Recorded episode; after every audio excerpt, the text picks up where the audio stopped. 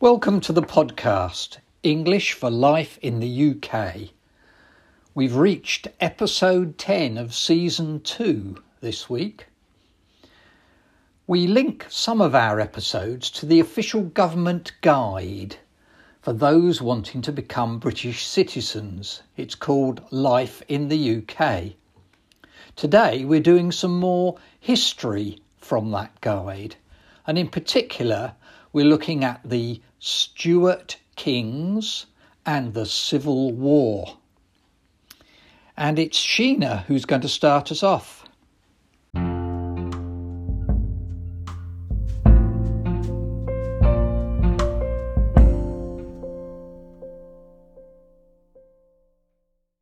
Oh, hello, Mark and John. Nice to see you. Hello, how, Sheena. Hiya. Um, how are you today, John? Very well, thank you. Snowed right. in, but well. You're snowed in. Good. Certainly am. Right. So you've been doing lots of history research, I think. yeah. And what about you, Mark? Are you snowed in as well?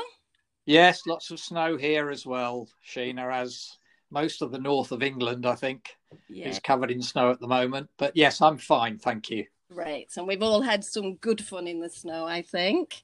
So today we are looking at the Stuarts.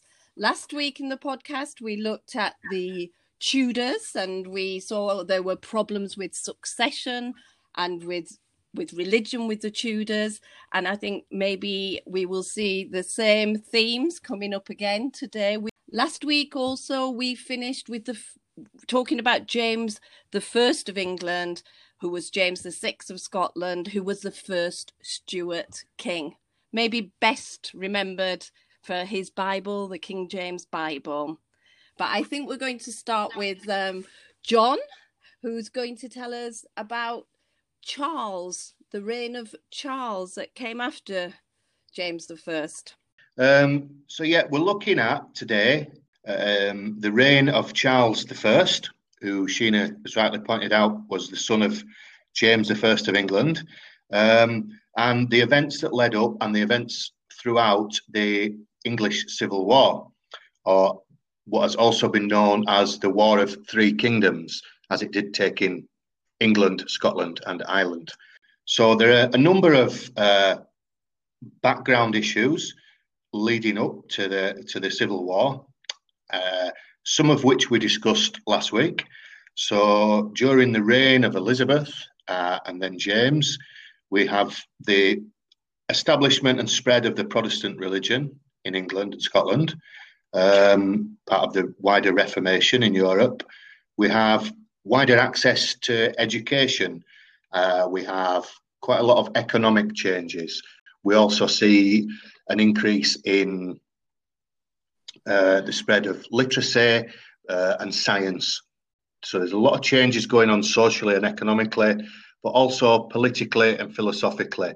People are beginning to question the old ways new modes of living, there's printing and literacy, and all these things are combining along with the religious changes in society um, to really upset things that have been going on for you know for hundreds of years. So lots of new ideas coming to the fore. Now, unfortunately, eventually for King Charles I, he was a man who was quite wedded to the old ways of doing things. Now, although he was a Protestant, um, he believed very firmly in an idea called the divine right of kings, which is a, a political concept, uh, which meant that although there was at various times during his reign a parliament, for long periods of his reign, he governed without any recourse to parliament. So he governed as, if you like, an old fashioned king, where what he said went, and he didn't really brook any uh, disagreements or any advice from the people who've been elected to Parliament at various times. These kind of ideas, uh, if you like, old fashioned ideas, were reflected in his attitudes to religion. So even though he was a Protestant, he sought to take the Church of England back to some, if you like, more Catholic ideas. He wanted churches to go back to a more Catholic way of worshipping. So when you think about things like stained glass in, in churches and cathedrals, and a lot of the ceremony that is involved in in uh, the Catholic way of worship. This eventually caused problems um, because we had a lot of people in his realm at the time who were quite averse to this. They were known as Puritans. So, as, as the name kind of suggests, they were looking for a, a purer, more austere, more Protestant way of worshipping. And Charles's interference in religious matters, uh, also the fact that he was married to a Catholic, uh, Queen Henrietta, kind of upset a lot of these Puritans, certainly upset a lot of people in Scotland who were more determined to keep a, a, more Protestant way of um, exercising their Christian faith. Uh, this came to a head in Scotland. Um, it came up against the Scottish um, Protestant Church, where they were trying to impose what was known as the Common Book of Prayer. He'd already imposed bishops on the Scots, which they weren't very happy about, but they managed to live with. Um, took it really a step too far and really started to push his own religious agenda upon the Scottish people. So anybody knows anything about the, the Scottish people, they don't take too kindly to being bossed around and told what to do, especially not by the English. So there were political uh, ideas of state power coming up against each other, combined with these religious ideas. There was also the economic factor because eventually the Scots raised an army, and Charles actually ended up fighting uh, in 1640, fighting wars against Scotland to try and impose his religious ideas. So you've got political conflict, religious conflict, and then in order to raise the taxes, he had to go to Parliament and came into conflict with Parliament. As I say, Charles sitting as a monarch for 11 years from 1629 to 1640 without a parliament. So he recalled parliament in order to get them to raise the taxes to pay for the war with Scotland. Now, as we've mentioned before, the rise of the, the group of people called the Puritans, a lot of the members of parliament were Puritans, and they were very upset about Charles's religious behaviour, about his autocratic behaviour, and even though there were a Scottish army all the way down to Newcastle, they still refused to okay the taxes and the funding for Charles's army. Many people traditionally called this series of events the English Civil War. You'll see some historians will refer to it as the War of Three Kingdoms. So the three kingdoms being England, Scotland, and Ireland. At the same time as these events are occurring, there was a Catholic rebellion in Ireland. So trouble right across the British Isles. Charles then goes into Parliament, actually physically goes in, uh, he's making demands on Parliament. Um, several of the leading uh, Puritans who were leading the resistance, uh, who've been organised, Charles attempts to impose his will on Parliament and have these five ringleaders arrested. Uh, and this is effectively the spark that ignites the beginning of the three civil wars that we're going to be discussing. Uh, and interestingly, today, anybody who ever watches uh, the opening ceremony, the state opening of Parliament, the, the English or British monarch still never sets foot in the House of Commons. She sends down her messenger to bang on the door, and the House of Commons go up to see the Queen, the monarch. So that's quite an interesting precedent. So not since that day in um, 1642 as an English monarch actually set foot inside our parliament. So that's the beginning of the Civil War. These events led to conflict across the country, and by August 1642, the king raised the royal standard in Nottingham, uh, and that day marked the big, actual beginning of the Civil War. Uh, at this point, the country split into two opposing camps. So you had the people who supported the king, uh, who were known as Cavaliers, and the people who supported the Parliament, who became known, due to their steel helmets, became known as the Roundheads. So, in English popular imagination, uh, we always think of the Cavaliers and the Roundheads. The Cavaliers with kind of long hair and dandy clothes, and the Roundheads being quite austere and Puritan. Wow. So, John, can you tell us what happened next? So, the war broke out. Okay, so right across England, as we said, people were split into different camps. So different parts of England, different people, different classes in society took their sides in the war. One of the, the most important things that happened, that a guy called Oliver Cromwell, who'd been one of the leading parliamentarians, rose to lead the parliamentary army. as I said, Cromwell was a Puritan, one of the one of the leading Puritans. Been a member of Parliament from East Anglia in the southeast of England, um, and he established his reputation really during the Civil War as a great military and political leader. At the start of the Civil War, the armies were fighting in a, in a very traditional sense. So they had lords and princes, one thing and another. They would raise armies from the people who lived on their land and take them into battle. Cromwell's revolutionary idea was that he brought up ordinary men, and it didn't matter really what social class they were from, but if they were good soldiers, if they were good leaders, if they were good organisers, he gave them the chance to fight. Uh, and one of the most important things, really, it, and and that led to the parliamentary victory. The people who were fighting for Cromwell, they weren't mercenaries, um, they weren't press ganged into fighting. They were fighting through a real belief uh, that God was on their side, that they were fighting for their religious freedom and their political freedom. So this uh, new force became known as the New Model Army, and they were instrumental in delivering victory eventually for the for the parliamentarian cause. So, what happened at the end of the war? Well, for, throughout the, the, the, next few years, up to 1645, various battles were fought, um, concluding with the Battle of Naseby, a very famous battle. Now, the king and his forces were defeated. Something that occurred in 1647 was, which was known, became known as the Putney Debates. The, the victorious New Model Army um, came together as a very important political force. So this was the first time uh, in English history that the army had, had, had so much political power. So a lot of these people who fought in the army, with the onset of widespread printing and the dissemination of pamphlets and literature and the widespread literacy in the army, a, a lot of these people started to come out with some very radical ideas. So some very interesting discussions in these Putney debates and wider throughout the army about what should happen now. We've defeated the king, we, Parliament is victorious. Ideas about basically every man, unfortunately, it was only men at the time, Sheena, but every man or every household in the country to have a vote and to have regular parliaments and to have a written constitution.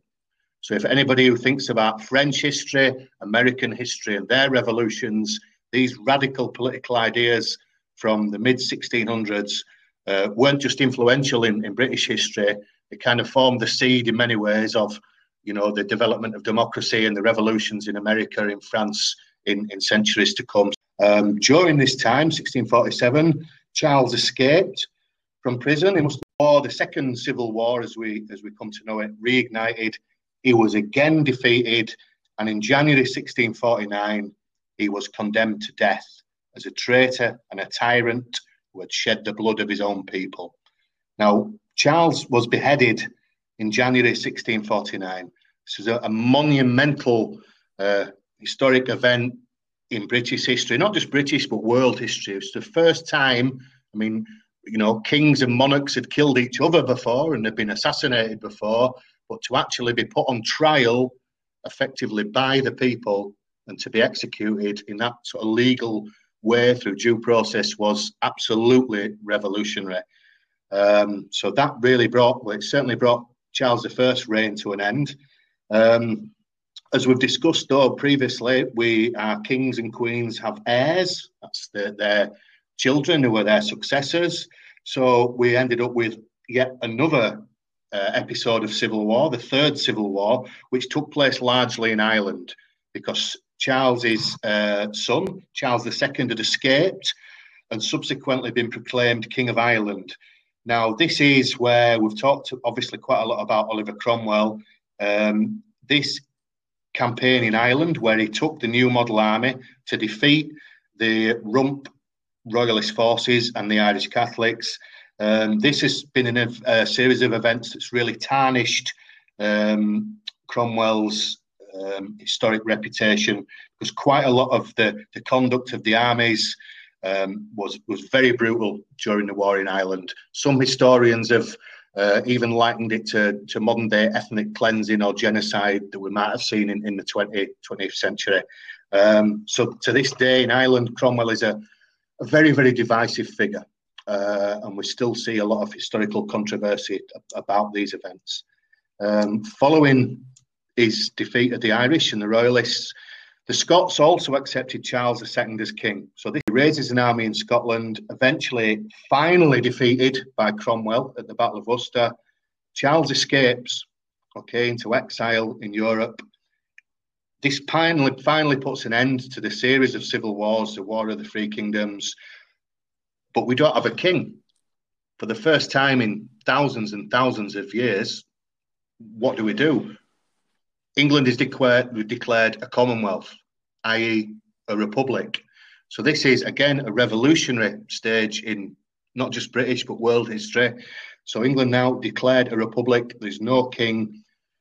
Various of the parliamentarians approached Cromwell and asked him if he would become king. But obviously, on a point of principle, he couldn't see this. He'd fought against the king and against his autocratic ideas. So what happened? He was declared as Lord Protector. So a kind of king in all but name, really. Uh, and he presided over the, the new Commonwealth, the Republic, until his death in 1658, at which point he was succeeded by his son Richard Cromwell, who, um, unable, like his father, to control the army and parliament, um, really didn't have a, a, very successful reign at all. He was only in power for, for two years. And eventually, we move on to a period as what is known as, as the Restoration. So there was clamour for people to return to some form of normality. And I think Mark's going to go on and tell us about this, about the reintroduction of the monarchy um, under the kingship of Charles II. That's great, John. Thank you so much. And Mark, now it's over to you to tell us about the restoration. Well, thank you very much, Sheena. Um, so, as John was saying, uh, Charles the second. Charles at this stage was in Europe. He was in what's called exile in Europe. So he was, in a way, hiding away in Europe because there was no king um, in England at the time. Um, but because Cromwell's son was really not a very good leader, Cromwell had been a very successful leader, but his son really wasn't.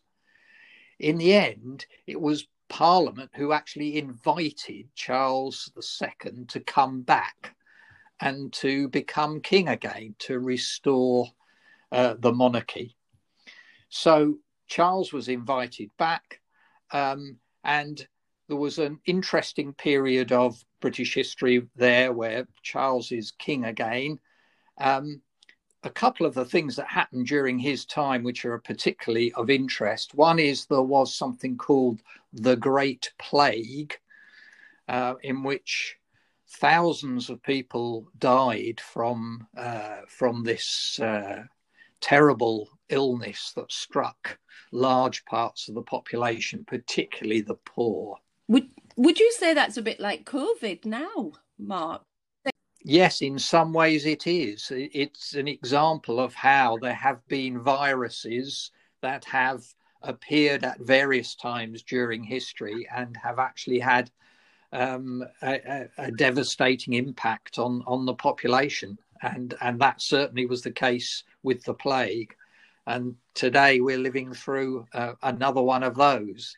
Luckily, we're in a better place with our knowledge of medicine and and and how to care for people um, to to to cope with that. But in back in those days, thousands and thousands of people died, and the following year was the Great Fire of London. So, as if the plague wasn't enough, there was this enormous fire that went through the, May, the, the, the central part of the city of London, burnt down many of the famous um, churches and bridges, um, which then had to be rebuilt afterwards. So that that or that happened during the period of, of Charles II. He dies, and James II then takes over as king. Now, James is a Catholic. Charles had been a Protestant. James was a Catholic. So now there were problems again around religion. Now, the daughter of Charles was called Mary, and she had married William of Orange. So he was effectively the king of the Netherlands, part of Europe there, quite a powerful nation at the time. And he was a Protestant. So Mary had married into a Protestant family. And uh, many of the Protestants in England, particularly in the Parliament, who were very unhappy with the idea of James, a Catholic, taking over as king, decided to invite William to invade England.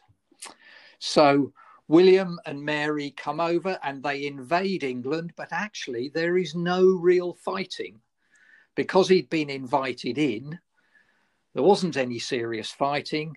And James saw what was going to happen and he fled. He went off to France uh, which was a Catholic country. So he he left, and uh, William became the new king, and that is known as the Glorious Revolution. So this is a new line of kings starting. Um, it was a glorious revolution because there was very little violence. It happened in a in a relatively peaceful way. William also had, came in with modern and new ideas that worked well with uh, what had come out of the Civil War. Now, that's not to say there weren't some difficulties. And in fact, James had support in both Ireland and Scotland. And so there was then fighting, and William had to defeat James in both of those countries, armies that were supporting James in both of those countries. And uh, one of the most famous battles of those in Ireland was known as the Battle of the Boyne in 1690. And that's where William defeated the Catholic army of James in, in Ireland. And that is a, a battle that is still celebrated today by what is known as the Orange Order. That is the organisation of Protestants in uh, in Northern Ireland. Um, William, who is crowned as the new king, and the, many people recognise that period as the beginning of what we might call a constitutional monarchy. So, how does that compare with what we have today, Mark? Well, you can trace much of our current system back to that period, although it was clearly very different.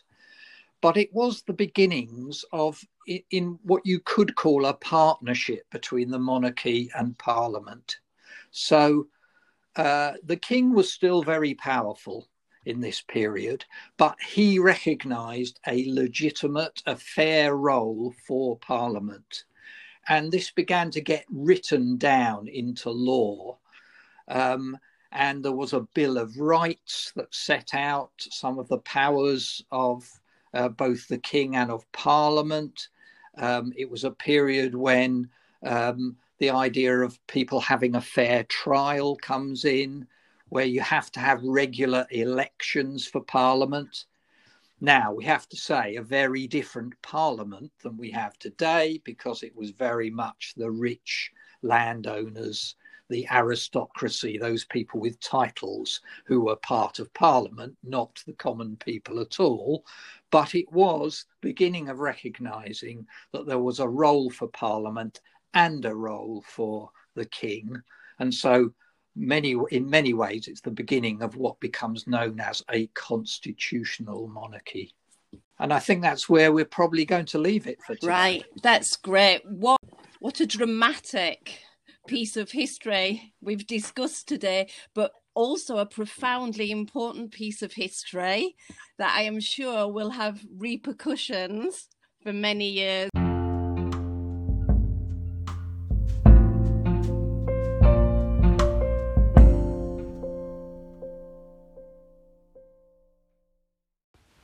Language support. This is the part of the podcast where I choose a few words and phrases from the episode and explain them in a bit more detail.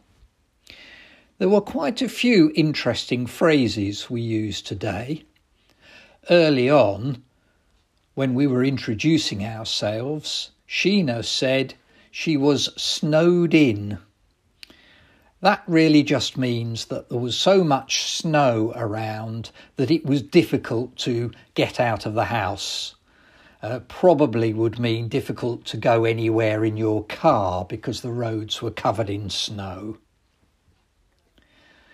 John talked about one of the kings being wedded to the old ways. That means stuck doing the uh, things the way they used to be done. To be wedded to is to be stuck to, to be continuing to do something even when other things are changing. Then John used a rather old fashioned phrase, but you do hear still hear it now. He said that the king didn't brook any disagreement. To brook as a verb means to put up with. So the king wouldn't put up with anybody who disagreed with him. Later, John said that the arguments had uh, the the arguments came to a head if something comes to a head, it means it gets to the point where people can't tolerate it anymore, when something else has got to happen. Later on, John talked about some, some of the ideas which were being debated after the Civil War, and he said they formed the seed of democracy and revolution in places like France and the USA.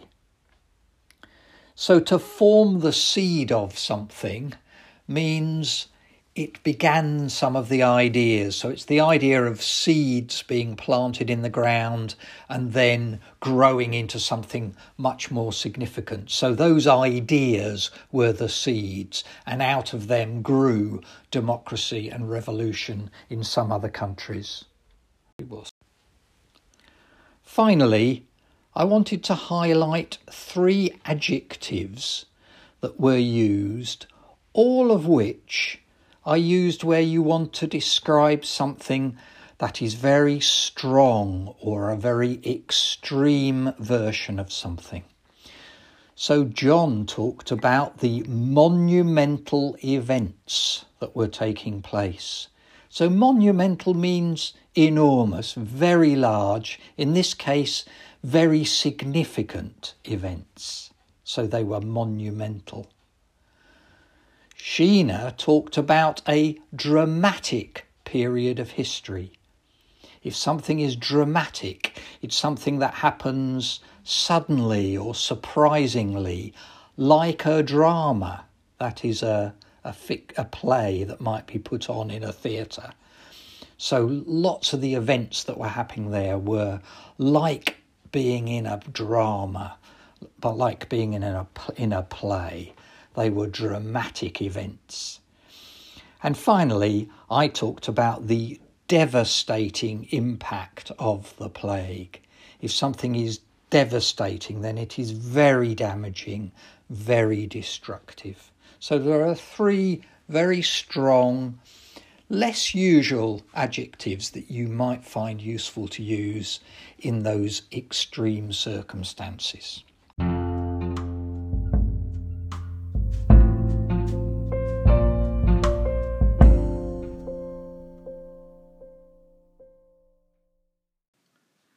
That's it for this week.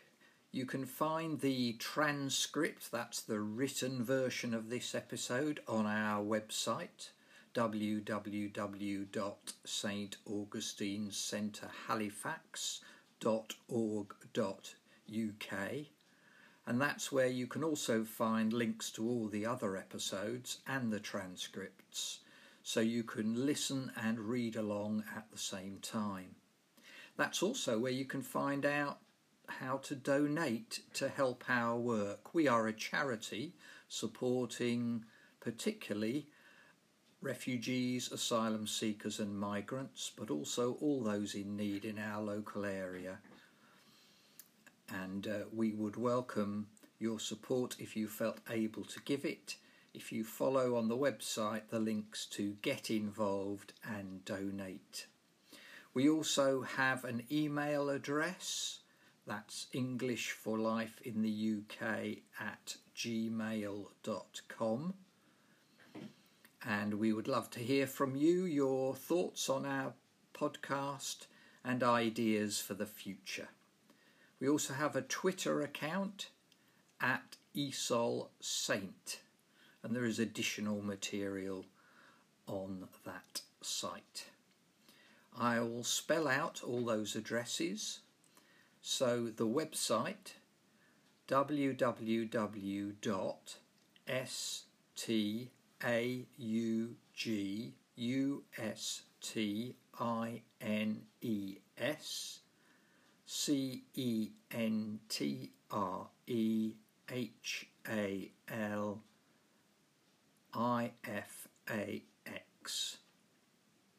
org.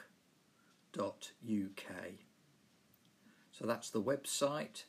The email is English for Life in the UK at gmail.com and that's English for spelt F O R. And finally, the Twitter account is at capital E S O L, capital S A I N T.